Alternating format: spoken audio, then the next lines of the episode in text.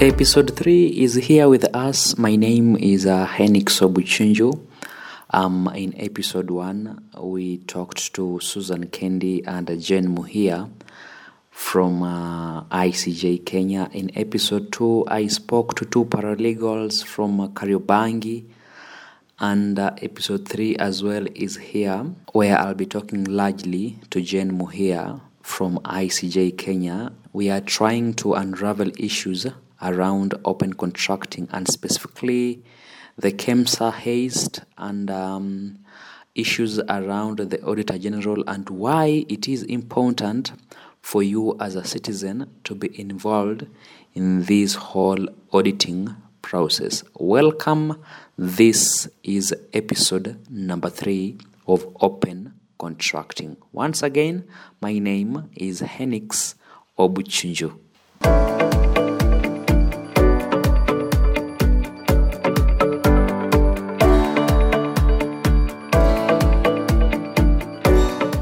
Susan, I appreciate the role that the new Auditor General is playing, Nancy Gathungu. You know, I think uh, not even more than f- three years in the office, but we can see she's also asking questions. But I would uh, refer you back to the former Auditor General. Do you think what he was saying is what we are discussing or we've been discussing for the past three weeks on open contracting? Yeah, I think that actually uh, the former Auditor General, Edward Ouko, did a very good job. Uh, I'm not saying that Nancy Gathungu is not doing a good job, but just to go back also to the former Auditor General, he actually did an excellent job. I'm saying excellent because it was seen with regards to what he was bringing out to the public and his relationship with the executive was at a very bad spot. I would call it cold war, quote unquote. Is that what you like, Susan? Uh, not that, that I actually want cold war, but it shows you how um, in depth scrutiny or questioning um, the spending might bring you into logheads with the people who should actually be advocating for transparency. So it was that eight year period of actually um, experiencing Cold War. And, you know, I remember there was even this time he was uh, stating that he's being threatened and his life was at risk. And it was just all eight years of deep mistrusts. Um, those in power couldn't trust him and for him he was uh, always transparent. This is, these are the loopholes that i've actually found. Could you actually answer these questions? And as we always know finances cause a lot of um, a lot of problems even in families live alone in the public limelight. So you can only imagine um, going through scrutiny and this is the truth. And these are the questions but you're avoiding each and every way to to give to provide answers to those questions. So he actually did a good job. That is also seen by the relationship that he had. It wasn't the tight one. That shows that he was actually doing his job. Perhaps you're wondering who this man is. This is uh, former Auditor General Edward Ouko speaking on what was happening in his office. It is why you certain issues have to be raised year in year out. Do you get me? Because there's been not a stop.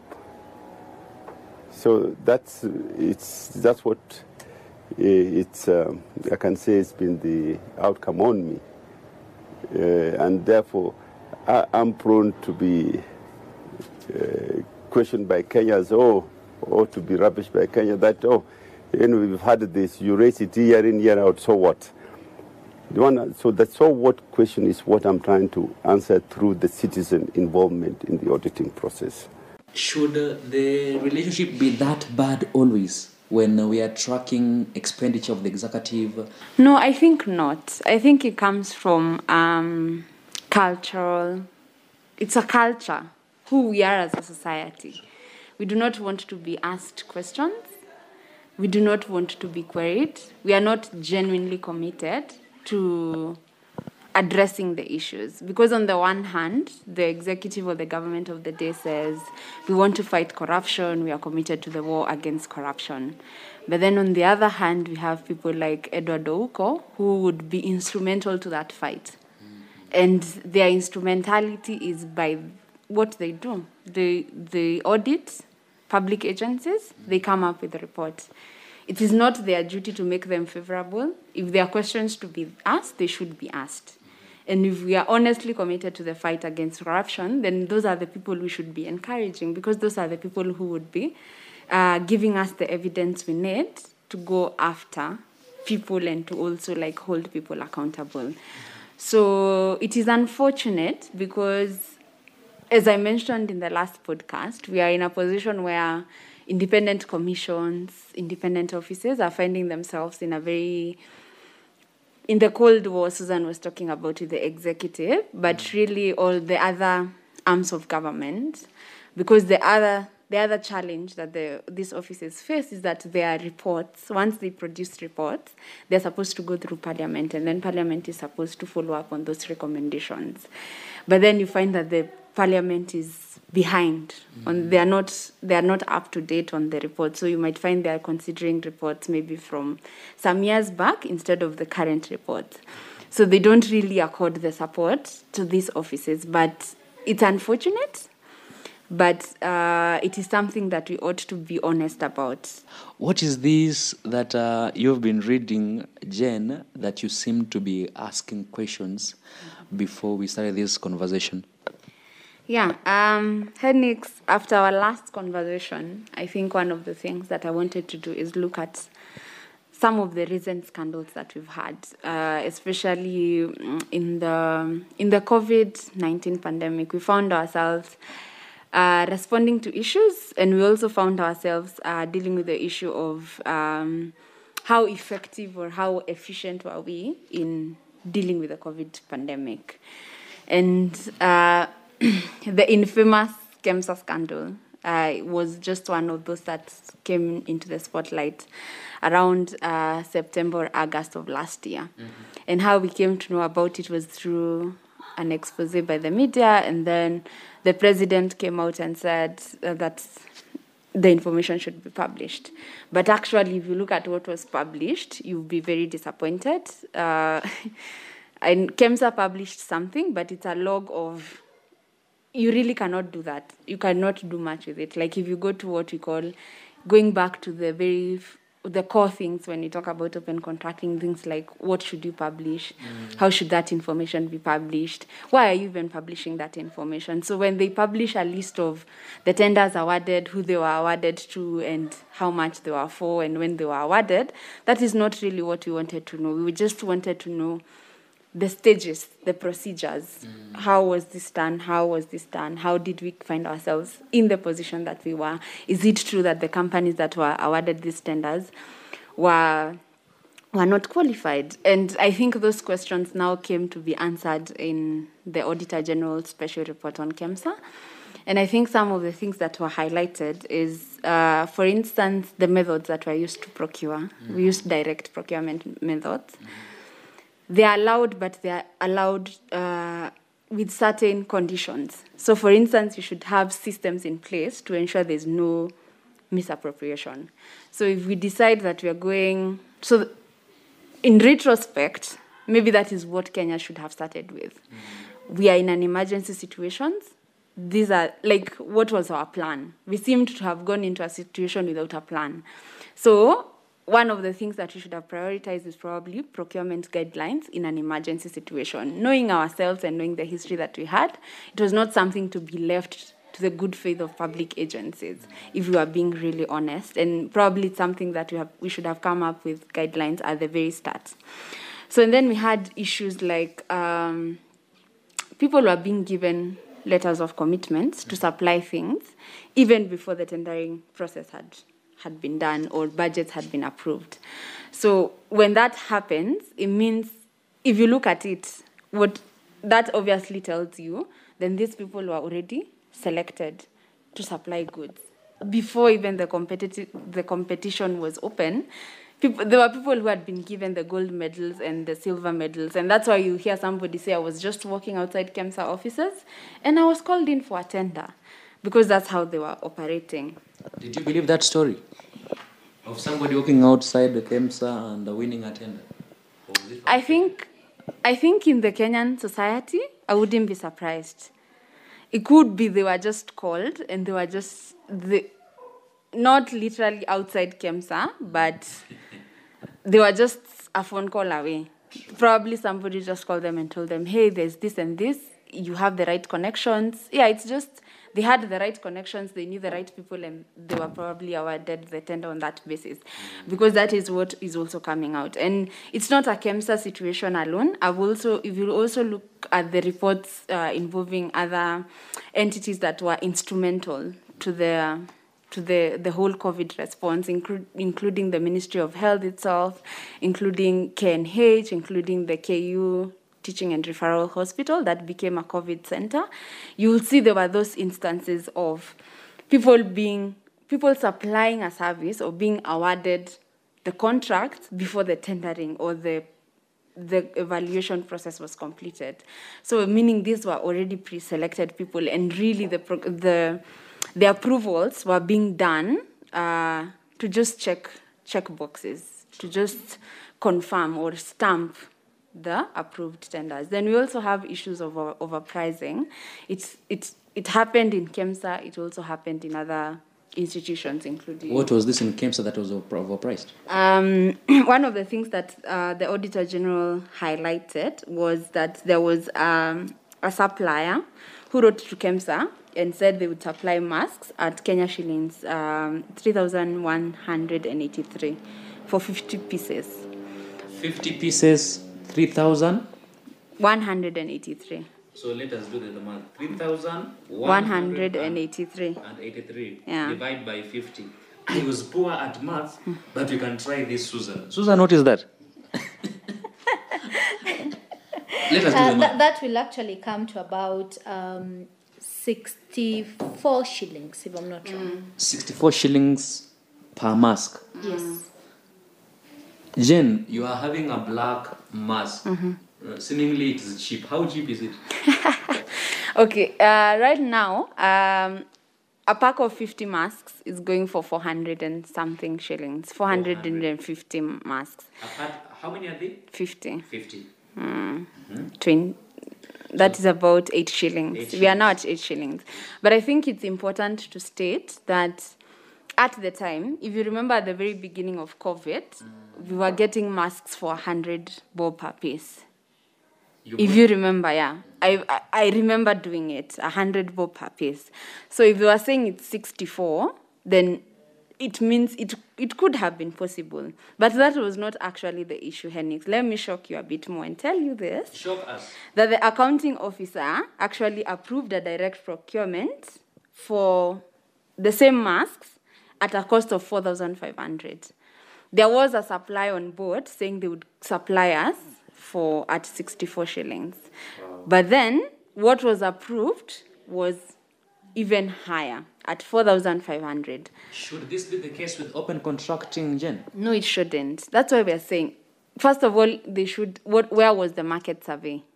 Like they should have done a survey. KEMSA is the supplier, the head supplier of medical supplies.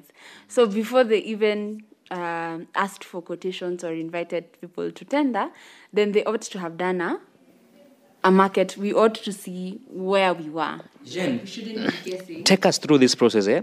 so we have susan kendi a supplier here who wants to supply the same masks at 3200 shillings henix obuchunju wants to supply the same masks at 5000 shillings the new jen wants to supply the same masks at uh, maybe 2500 shillings who should be considered here uh, if you look at it on the face of it, it should be the person with the with the cheapest quotation. But then there are also considerations of quality and those things, which should also be reasonably justified. But then if you if there is no evidence of that justification, then the the conclusion is that this was an overpriced item. If the proper process if actually there was an evaluation committee and that sat down and said between Henix, Susan, these are the quotes we've gotten. Mm. There are at least five of us. This is the this is the average price. We have done our market survey. This is, this should be the price of this item. Then if we compare these three people, we are picking Obuchunju, who is a bit expensive on the, on the lower side or in the middle because of these reasons. That's why we insist on documenting. Mm. Because then, if it, gives people the fact that a person could actually do that, it means it shows you how big the problem is. And you see, the, there's an approval, it's an approval by one person. They actually sat down and said, we'll, we'll go for the, for the most expensive bid.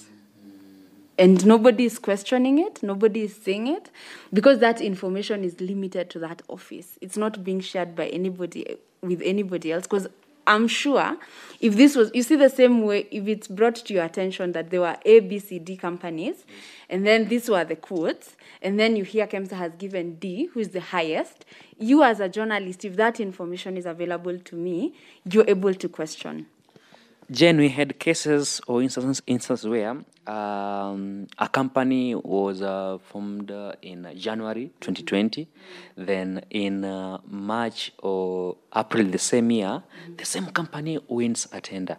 Is there a law on how or what company should win tenders and uh, how long have they been on the market? Yeah, uh, right, Henix. I that's a very important question because it's actually one of the issues that have, has been highlighted uh, in the KEMSA scandal.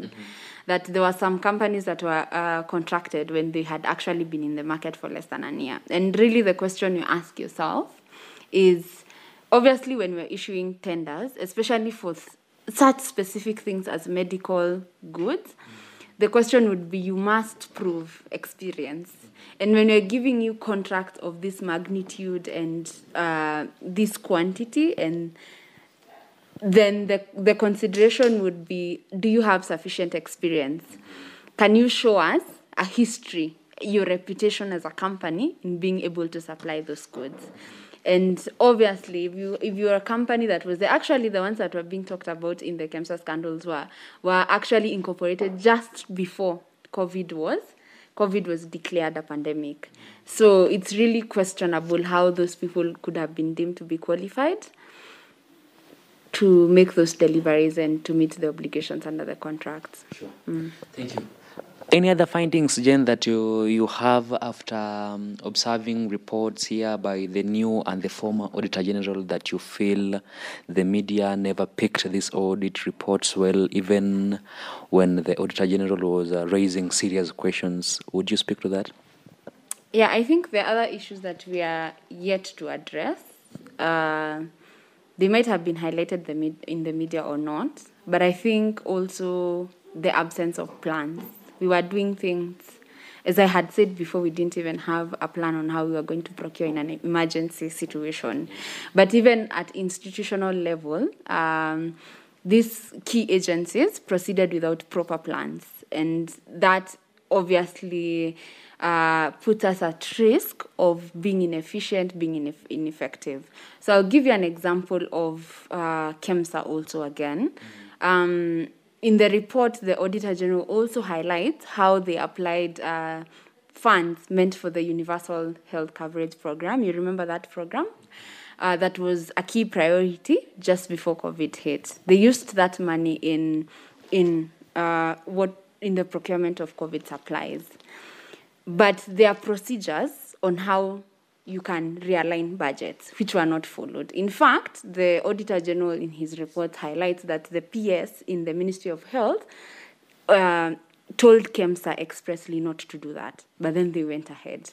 Then th- that is called, in the technical terms, they call they call it the commingling of budgets, which is not uh, proper in public finance management. And then we also have issues like. Uh, you remember one of the things that was to happen at KNH was the conversion. They were to convert, I think, a daycare into a ward.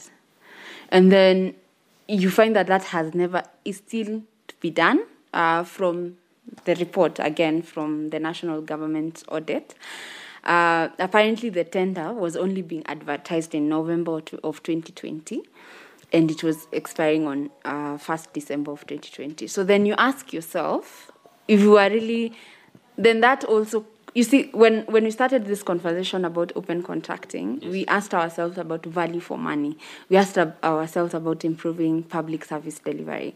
So if we have had COVID with us for nine months, and we are still thinking about converting words nine months into a pandemic, then really how are we operating? And then that will now bring us into situations where we now have a word that is being built now that cannot be used in the future because the real purpose of it might have expired.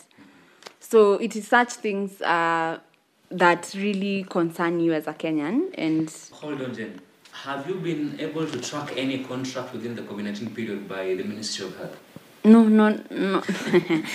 uh, it's really difficult because most of these contracts are not published. Uh, you can't really find the contracts themselves.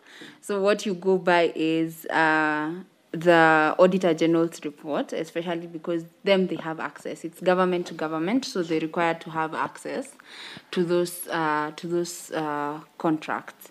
Uh, but also, what you see being mentioned many times is also like they mention the pro- they don't really even in the reports themselves. You'll also notice they don't mention contracts. They mention these other documents like uh, the delivery notes, the invoices, the LPOs. So the place of contracts in all this is also uh, quite of concern. And I think it's important you have raised it because you'll also find situations where things were supposed to be supplied, but they have never been supplied, or there was never proof of supply. Jen, does it uh, pain you, and allow me to use that word, uh, that uh, it's only Makueni County out of 47 counties that uh, is doing the right thing?